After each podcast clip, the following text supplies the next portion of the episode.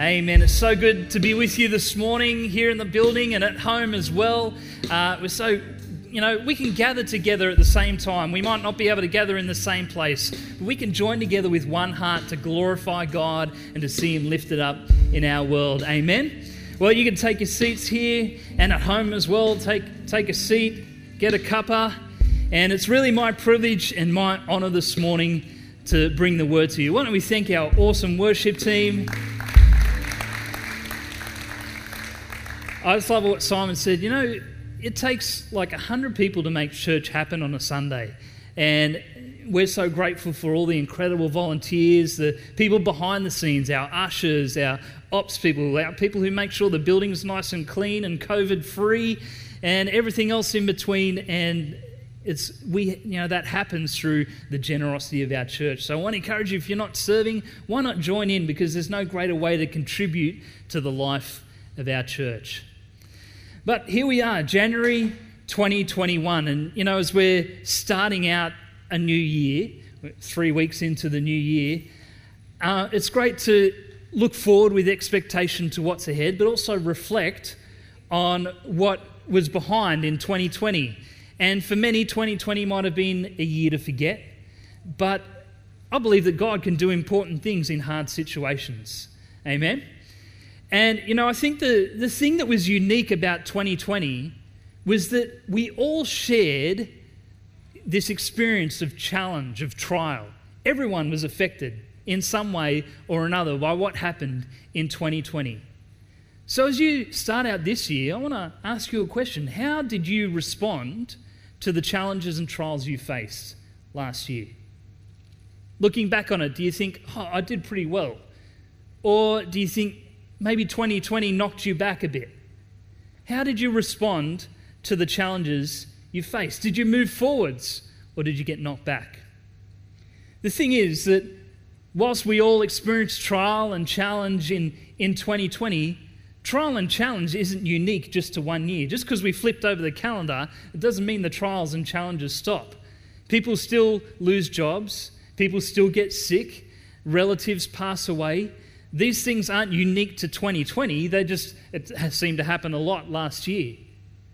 So the question is, you know, we'd love to go through life and, and think that, hey, we'd have no trials and no challenges. Wouldn't that be awesome? You know, we just cruise through life, it's beautiful.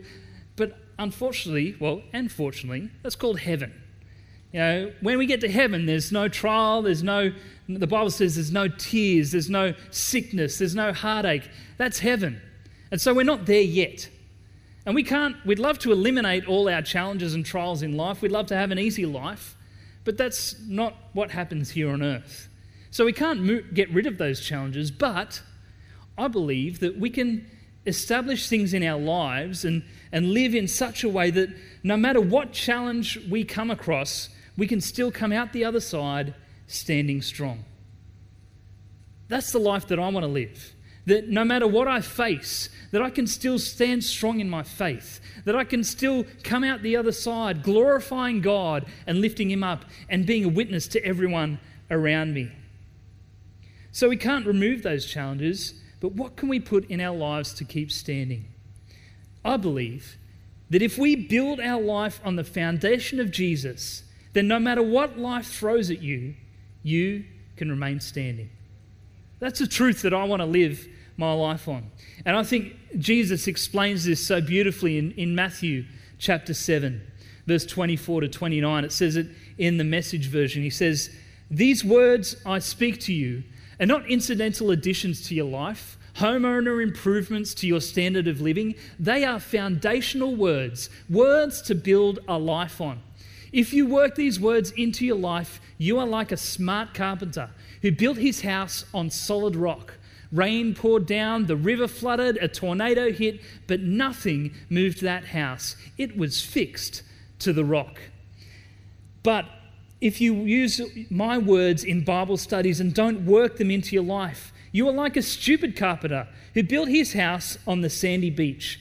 When a storm rolled in and the waves came up, it collapsed like a house of cards.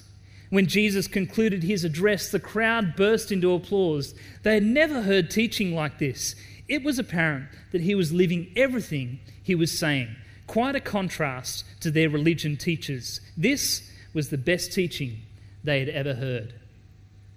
You know, a classic story from Jesus, a parable that you may have heard before. And as I reflect on this, you know, the question is what caused the house to fall? Was it the storm? I don't believe so. I believe it was the fact that it had a poor foundation. Storms will come, waves will crash against our life. But the question is what's your foundation made of? What foundations are you going to build into your life this year? As we start this new year, what are you going to build into your life that is going to be foundational so that you can remain standing and remain strong for this year ahead? You know, traditionally, we start out a new year with resolutions. Everyone might have some goals and some resolutions and some dreams they have. Maybe three weeks into this year, some of those resolutions might have fallen by the wayside already. But we can have dreams and goals, and there's nothing wrong with having resolutions. There's nothing wrong with looking forward and believing that I want to grow this year. I want to, I want to move forward in my life.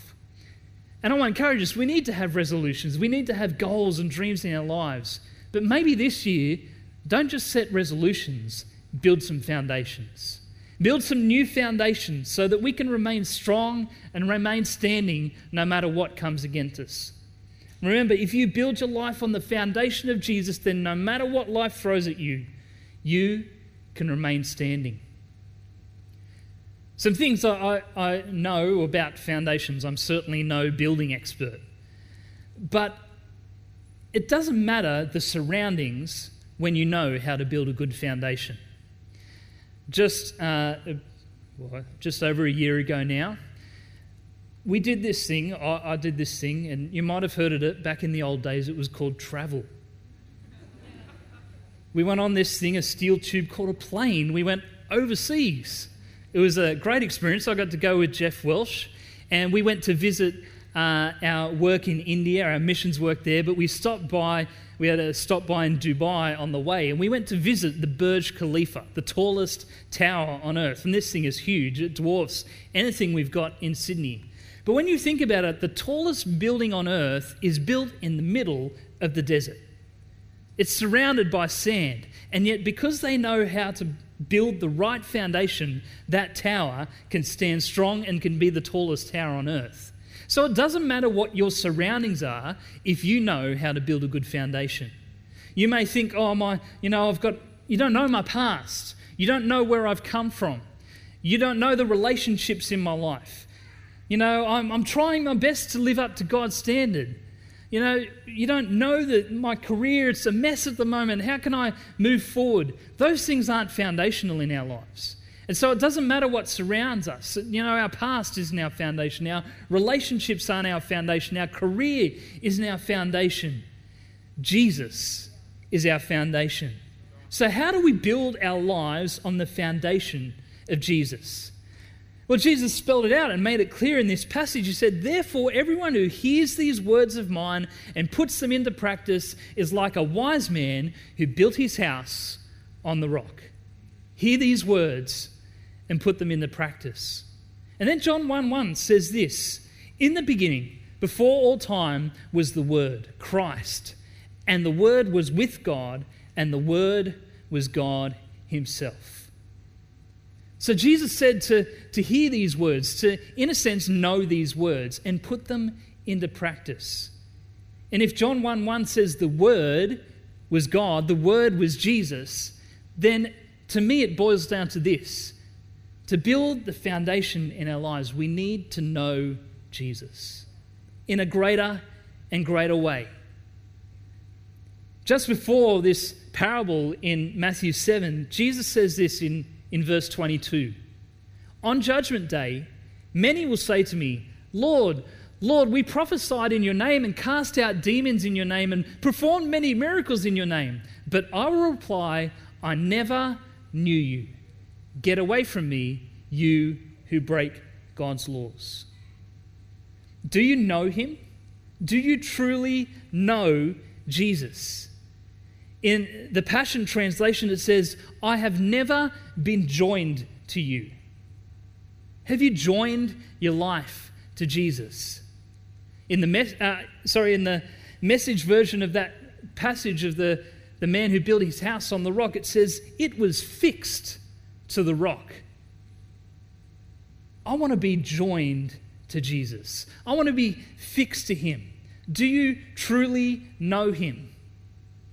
I think this is the greatest thing we can do in our lives is to know Jesus, to know the fullness of him. Hebrews 6 uh, Hebrews 8 verse 6 to 13 it says this new plan I'm making with Israel isn't going to be written on paper, isn't going to be chiseled in stone. This time I'm writing out the plan in them, carving it on the lining of their hearts. I'll be their God, they'll be my people. They won't go to school to learn about me or buy a book called God in Five Easy Lessons. They'll all get to know me firsthand the little and the big, the small and the great. Do you know Jesus? Truly know him? I love what it says there. You know, it's not just getting to know God in school, God in five easy lessons, or, you know, you've seen those books, God for Dummies. It's not just about knowing about Him, but it's truly knowing Him. If you build your life on the foundation of knowing Jesus, then no matter what life throws at you, you can remain standing. So we do this by knowing Jesus. Now, do you know I, I know Ricky Ponting. Ricky Ponting, the Australian, former Australian cricket captain. You know, I know Ricky, he was, he was born in Tasmania. He's 46 years old. He played 168 tests for Australia. He scored over 13,000 test runs, the greatest run scorer ever for Australia. Do you know he's, he's married to Rianna? He's got three kids. He's got his own wine label called Ponting Wines. He supports Hawthorn Football Club. He likes racing greyhounds. I know Ricky Ponting. I've never met the guy, but I know him. You know, I think we can get caught up knowing about Jesus rather than actually truly knowing him. Bob Goff, in his book Love Does, which was our theme for this last year, he says this I used to think I could learn about Jesus by studying him, but now I know Jesus doesn't want stalkers. I don't want to be someone who just stalks Jesus, who follows him on Instagram and, and knows, you know, all his Facebook posts. I want to truly know Jesus. See, I know about Ricky Ponting, but I truly know Belinda Varlow. She was born in Christchurch, New Zealand. I won't tell you her age because that could get me in trouble. She's been a Christian since she was 15. She went to Mamre Christian College. She's got three incredible kids. She got married to some random guy in 2003. She's addicted to chocolate. She loves to bake. When she gets hooked on a TV show, she watches it all the time, like all the time. And but you know, she will encourage you and build you up. She cares so deeply for people, always willing to help and bless and go the extra mile for people. She's such a strength to her family. That's stuff you can't read on a Facebook profile. I know Belinda Varlow, and I'll stop there because I'll get myself in trouble.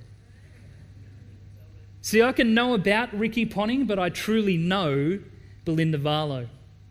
Bob Goff goes on to say in his book Wouldn't it be a horrible thing if we studied the ones we love instead of bonding in deeper ways by doing things with them? I'd never want to get married to a girl no matter how much I studied her. I don't think knowing her name in Greek is going to help me love her more.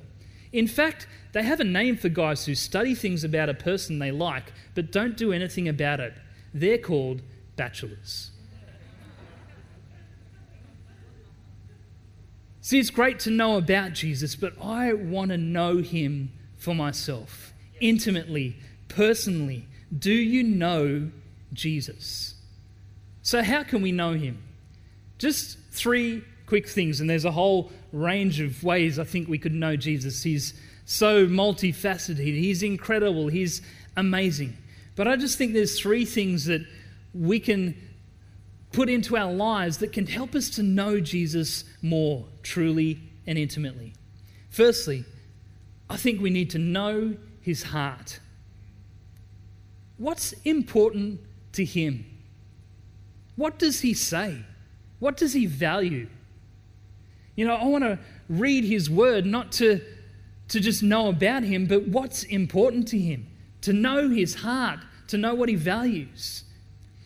Approach his word not like it's just some book, but like he is speaking directly to you because he is. Listen to what he says. You know, I love that I get to be married to this amazing woman, to Belinda. And when I spend time with her, when we go on a date, you know, I want to listen to her. I want to hear what she values, what excites her, what saddens her, what's important to her, what she values, what she cares about. You know, I listen to her. I ask her to tell me if I can help her more, what things I do that I can help her with, and also what things I do that maybe annoy her a bit. And that's vulnerable of myself, but maybe what if you were to approach Jesus in the same way? When you read his word, when you spend time with him to ask him, hey, God, what do you love me to do? What do you want me to do with my life? Or maybe what things am I doing in my life which maybe I need to do a little bit less of? Know his heart. What does he care about? What does he value? 2 Timothy 3:16 says this, every part of scripture is God-breathed and useful one way or another, showing us truth, exposing our rebellion, correcting our mistakes, training us to live in God's way. How do we know his heart? Get to know his word, what he values, what he cares about. You read through it, you can, you can see and get a picture of God's heart and the things that are so important to him. And I think it's all about how we approach it. You know, if we approach it thinking, oh, I don't know, God could, you know, point out all these things to me, or you could think, man, I'm getting to know Jesus. I'm getting to know his heart. I'm not just knowing about him, but I'm getting to know him. You don't get to know someone by just reading about them, but rather by doing things with them, by hearing their heart. And I think we do that through reading, reading the word, by worshiping, by spending time in his presence, and we catch the heart of God. Remember, if you build your life on the foundation of Jesus, then no matter what life throws at you, you can remain standing. Build your life on a new foundation this year by knowing his heart. Secondly, I think we can't just know his heart, but we need to know his voice, to hear what he has to say, to spend time in prayer. Do you know his voice? You know, when someone calls out to you who you're familiar with, you, you know, oh, that's, that's so and so. That's Jeff. That's Dave Rotniak. That's someone, I know that voice. So when someone calls you randomly and it comes up with some random number, and, and then you pick up, oh, I know that person because you're familiar with their voice. Do you know God's voice? You see, prayer is not just a one way conversation where we come and we share our grocery list with God. It's a two way conversation with Him, sharing our heart with Him and allowing Him to share His heart with us so that we grow familiar with his voice. What does he sound like? You know, I remember um, nearly 20 years ago now, my dad had a pretty severe accident and he was literally on death's door. The doctors came and, and told us to say goodbye, and he was in a coma for a month, and it was a pretty devastating situation. And at that time, Belinda and I, we weren't dating yet, but we were just good friends. She was what I, I would say she was my best friend at the time. And she was actually in Indonesia on a mission trip, and she heard about that my dad had had this severe accident. And at some point in the, the few days after, uh, she actually called me, and I was just so happy to hear her voice, to hear the voice of my friend. And even though she was many miles away, just to hear her voice, to know her voice, it just comforted me.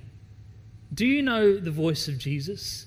that in the midst of trial and circumstance, that when He speaks, it brings comfort, it brings peace, it lifts you up, it encourages you. Know His voice. John 10, verse 27 in the Amplified Version says, The sheep that are my own hear my voice and listen to me. I know them and they follow me. Do you know his voice? Do you know when he's speaking to you? When he's sharing his heart with you?